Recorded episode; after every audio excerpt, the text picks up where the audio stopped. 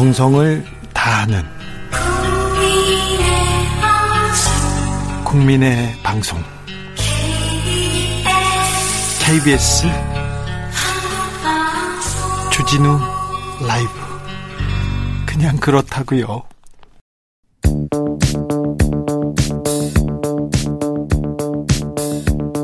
대한민국 정치의 새로운 100년을 준비한다. 21세기형 국회 싱크탱크 여의도 정치 연구소.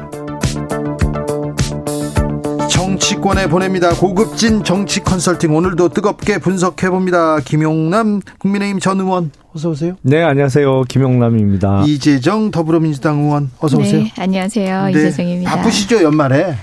네, 그렇지만 이제 예년에 비해서 코로나 경기 끝나가지고 뭐 여러 가지 행사 많다고는 하지만 예년에 비해서 아직 부활된 것 같진 않아요. 네. 여러 가지. 그 작년 재작년보다는 확실히 많아진 건 사실이에요. 많고요. 예. 네. 그 전보다는 그러니까 뭐 한 70~80% 수준. 네.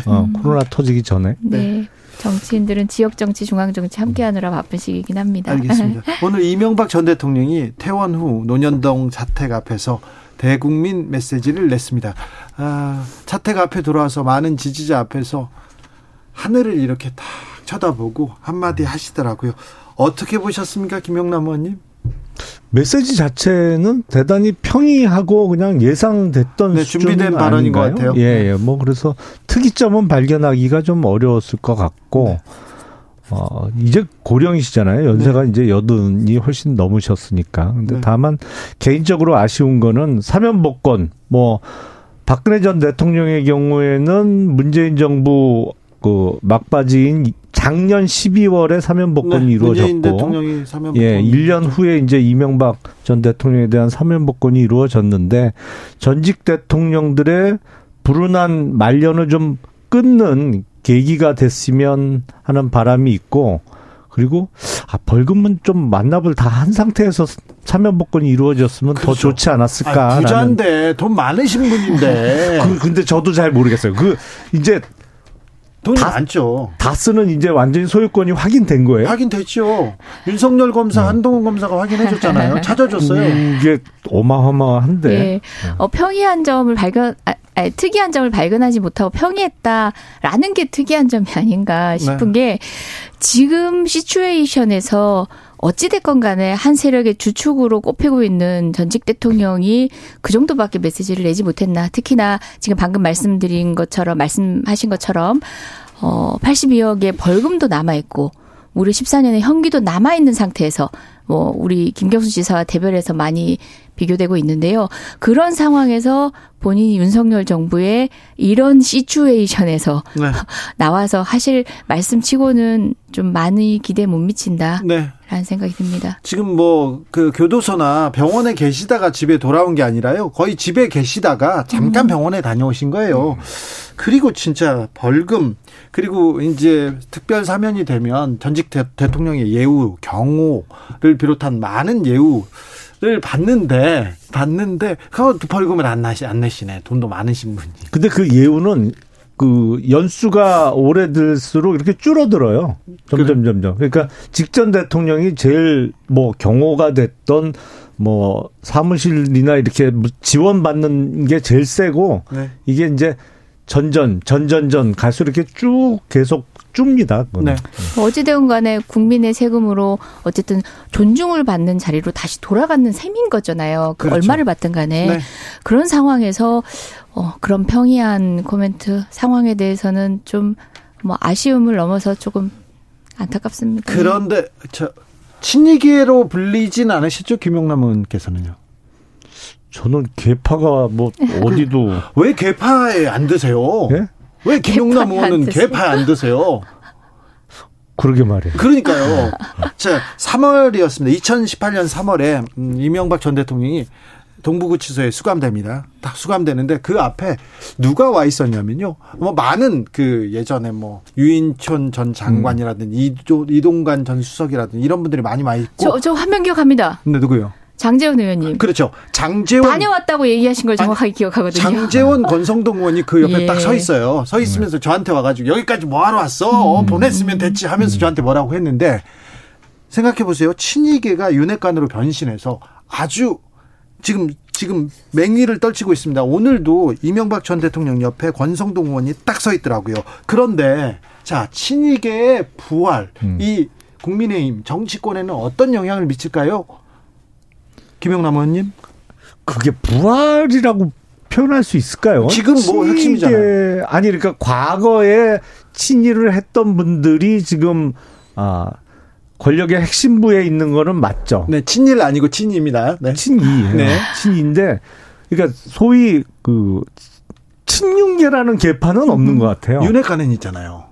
아, 그렇죠. 그건 그러니까 각계 전투예요. 개별이 있는 거지, 개개인이 있는 거지. 이건 계파로 볼 수가 없어요. 아직 계파로 묶이진 않았습니다. 왜냐하면 계파라고 부를 수 있으려면 주의 명령 계통이 성립해야 돼요. 네. 그러니까 어쨌든 조직도가 그려질 수 있어야 돼요. 네. 계파의 수장이 누구고 그 사람 밑에는 이게 메인 포스트, 이게 그려져야 되는데 이게 전혀 안 그려지거든요. 지금 조직의 수장으로 윤석열, 그 밑에 권성동, 그 다음에 장제원 이렇게 지금 전당대회 앞두고 저 권성동과 장제원 의원만 해도 사실상 지금 경쟁하는 구도인데 그게 어떻게 계파예요? 저는 김용남 전 의원님이 하시는 말씀이 이해가 되는 게 없어요, 사실상 계파가 예전에 계파라고 얘기하던 방식이 일사불란한 조직으로 수장을 중심으로 해서 이제 통제가 가능한 그런 조직은 아니라고는 하지만, 그럼에도 불구하고 장제원 의원님은 이제 그 본인의 정치 스타일 자체가 원래 계파 안에 어떤 그룹을 형성해가지고 영향력을 행사하거나 그 영향력에 바꿔나는 스타일도 또 아니셨거든요.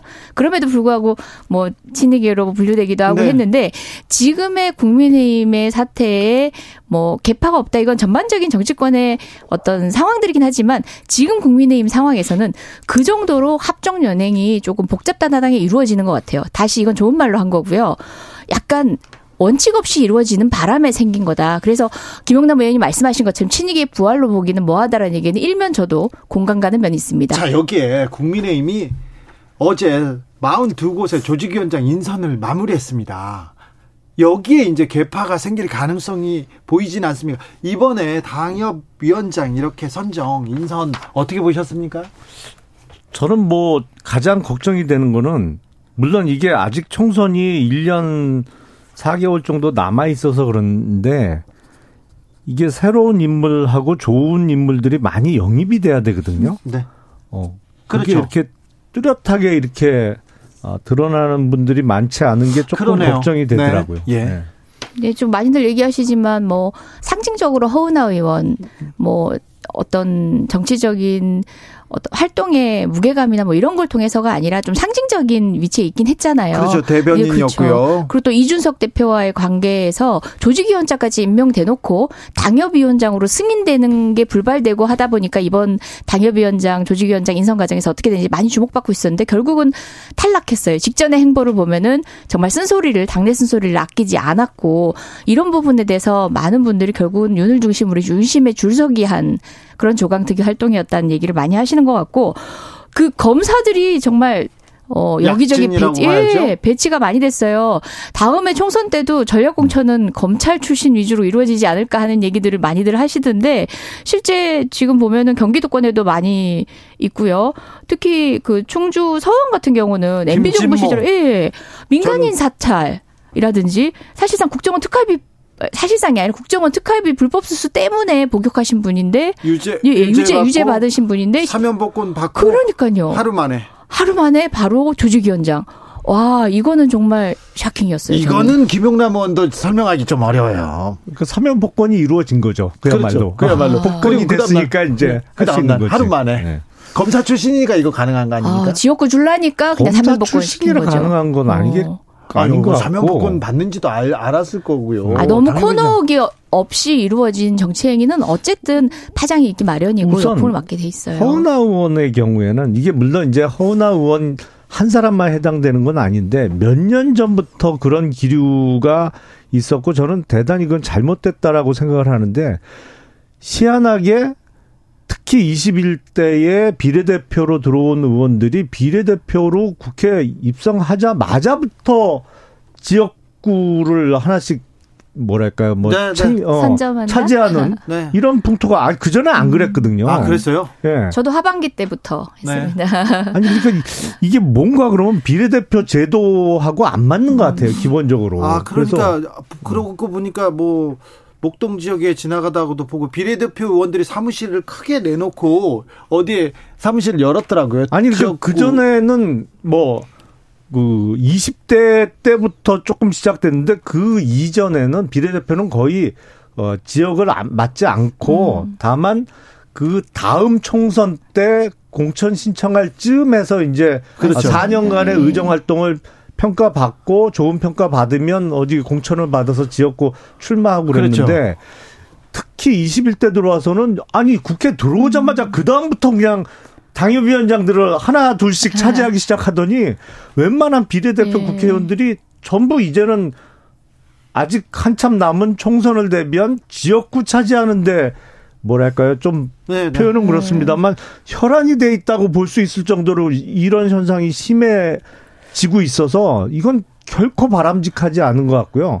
그리고 내정이라고 표현합니다만 네. 사실은 이전에 이준석 대표 때 공식적으로 뭐 정해진 건 아무것도 그래도 없었어요. 그래도 허은아 의원 탈락은 이준석께 속가는 게 아닙니까? 아니 저도 같은 생각인 게 김용남 의원이 말씀하신 것처럼 비례대표들이 발빨리 좀 지역에 움직였다. 그런 현상이 있는 건 맞아요. 하지만 그 현상에 대한 판단으로 이번 조강특위 이번 그 조직위원장 인선에서 그걸 반영했다는 아니지 않습니까? 네. 예. 조강특위를 맡고 있는 김석기 사무총장은 허위원의 탈락은 이준석께 속가내기 절대 아니다. 김 전 의원, 김경진 전 의원은 고대 나왔다 이런 말을 한 바 있습니다. 검사 출신이죠, 김경진 전 의원. 갑자기 고대가 왜 나왔죠? 그러니까 여기 이런 얘기를 왜 하시는지 네. 동대문군이라고 얘기하나 봅니다. 아무튼 근데 당에서 친윤계 아니면 이준석계는 속가낸다 이런 공포가 조금 있을 것 같아요. 이준석 계가 있나요? 몇 명 있잖아요, 보였잖아요, 허은아. 글쎄요, 뭐 개라고 볼 수 있나? 저는 이준석 개고 아니고를 떠나가지고 당의 쓴소리 그리고 친윤과 갈등 국면에 있는 정치인들은 살아남을 수 없다라는 건 명백한 시그널이 된 것 같아요. 그 전부터 느껴지던 거지만. 네, 유승민 전 의원이나 김웅 의원이나 그 목소리를 높이는 분들 있잖아요. 앞으로는 아무도 목소리를 더 못 높일 것 같아요. 어떤 그 이벤트들이 좀 있었죠. 뭐. 저도 요새는 가끔 쓴소리 하는데 잘 살고 있는데요. 아직. 아니 그러니까 네. 걱정됩니다, 김용남 의원님. 저도 걱정은 됩니다. 아니 그래도 검사 출신이잖아요. 괜찮을 거예요. 괜찮아요. 네. 마지막을 깔고 계시니까. 검사 출신. 근데 검사 출신들 너무 정치 쪽에 많이 오는 거 아닙니까? 너무 많이 오면 안 된다고 오지 말라고 하세요. 아니 근데 제가 그 전에 이제 미국의 그 의원 되기 한참 전에 공무원 할 때 이제 국무부에서 뭐 이렇게. 초청하는 프로그램이 있어서 그때 미국 의회를 방문해서 한번 물어봤어요. 그때가 홍준표 시장께서 첫 번째로 당대표 할 때인 것 같아요. 그러니까 2011년도 그 무렵인 것 같아. 네. 그래서 그때 이제 그 하도 뭐 법조인 출신 공천 안 주겠다 그래서 미국 의회 관계자들한테 연방 의원들 가운데 법조인 출신이 몇 퍼센트나 되냐 이렇게 물어봤어요. 그랬더니 깨우뚱깨우뚱 하더니 그 사람 대답이 법조인이 아닌 사람은 세는 게 훨씬 빠르다. 아, 네, 거기도 미국도 네, 미국은 지금 그러니까, 두 분도 한 분은 검사 출신, 한 분은 변호사 출신이니까 우리 대한민국이 법조인 출신 정치인이 많고 과다 대표되어 있다는 얘기는 맞는 것 같고 유럽 같은 경우는 가장 많이 대표된 직군이 교수도 아니고 교사예요. 그게 가장 바람직하다라는 얘기도 있지만 이걸 떠나서 사실 검사 출신이라고 하는 우리가 갖는 편견들은 그냥 만들어진 게 아니에요. 물론 우리 당의 백혜련 의원 같이 정치적으로도 재빨리 성장해서 이제 국민의 모든 목소리를 아울러 가는 분들도 있고 뭐 다른 분이 생각 안 나서 그냥 제가 얘기했습니다만은 있지만 우리 황교안 대표 국무총리를 하는 정치인임에도 불구하고 당시에 우리 의원들이 얘기를 하면 증거 갖고 오라고 얘기했거든요. 이번에 한동훈 장관 역시 마찬가지입니다. 검사 시절과 정치인으로서의 본인의 행보, 본인의 역할, 본인에게 기대되는 그 책임감을 구분하지 못한 채로 여전히 검사인 정치인들이 많기 때문에 국민들이 우려하는 거예요. 그 중에 가장 메인 정치인이 그 정도 되면 정치인이죠. 장관이 정치인이 아니다라는 거는 그거는 말도 안 되는 얘기고요. 가장 크게 그런 정치인 중에 한 명은 윤석열 대통령이죠. 새로운 사실을, 새로운 주장인데요. 장관이 정치인이다? 그런 주장은 처음 듣는 것 같습니다. 정치 영역에 나온 거죠. 아닌 것 같고. 검사 영역보단 정치 영역 아닙니까? 장관이요? 네. 정무직 공무원인 건 맞죠. 근데 정치인은 아니죠. 예. 왜냐하면 그 선출직이 아니잖아요. 예. 그런 부분을 차치하고서라도 아울러가는 본인의 역할이 기대된 역할을 못하고 검사로서의 역할에만 치중하거나 그것 외에는 그 편협된 시각으로 다른 걸 바라보지 못하는 것을 통탄하면서 표현드린 말씀입니다. 아니, 현역 국회의원에 대해서 체포동의안을 국회에 제출하면 법무부 장관이 저 법정인 줄 알았어요. 체포동의안을 제출한 취지를 설명하게 돼 있잖아요. 그리고 해야 되죠.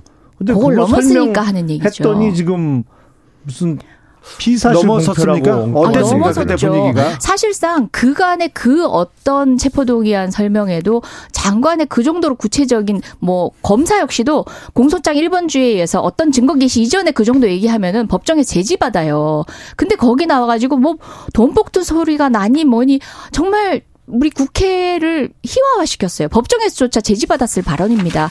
심지어 피의사실 공표라든지 공사 기밀 누설이라든지 이런 거는 우리 이제 그거는 돈봉투 소리 아닌 게 너무 좋아요.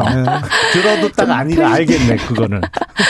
그러니까 이렇게 놀림을 받을 정도로 한 장관의 발언은 통상의 장관들이 그 취지를 설명하는 연관고리를 설명하는 정도를 넘어선 거죠. 이건 국민의힘 정치인들도 말씀하셨어요.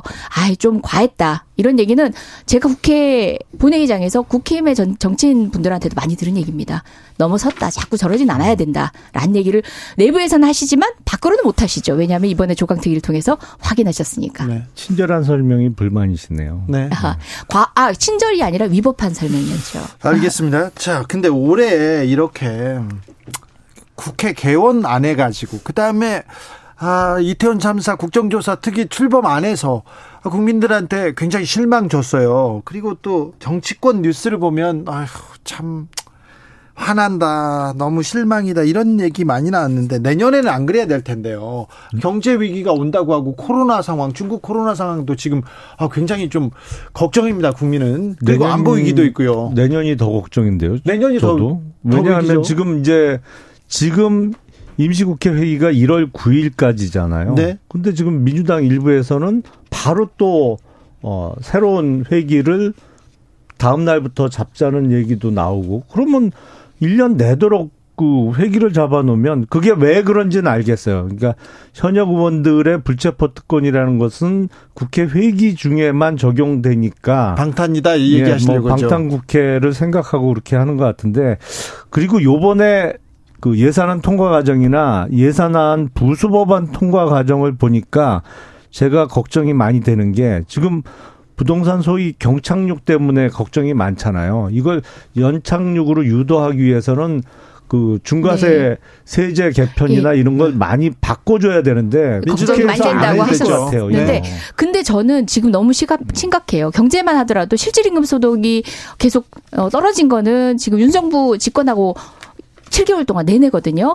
여러 가지 지표에서도 경제는 심각한데 전문적인 어떤 전략이나 정책들은 전혀 보이지 않고 있습니다. 여전히 문정부 탓만 하면서 어떤 미래적 전략도 제시하고 있지 않는 것뿐만 아니라 외교 안보도 사실은 밥의 문제인데 얼마 전에 뭐 미국 늘 이제 친미 미국만 얘기하고 있다가 결국은 IRA로 경제로 뒤통수 맞았어요. 근데 우리 일본을 바라보고 있고 관계 개선을 위해서 노력하다가 결국은 방위 전략 수정이라는 사실상 침략 국가로 도약하는 일본을 눈앞에 뜬 눈으로 지켜보게 된 상황까지 보게 됐습니다. 자, 이것도 반문제고 문제입니다. 이재정, 김용남, 이재정 감사합니다. 네. 복 많이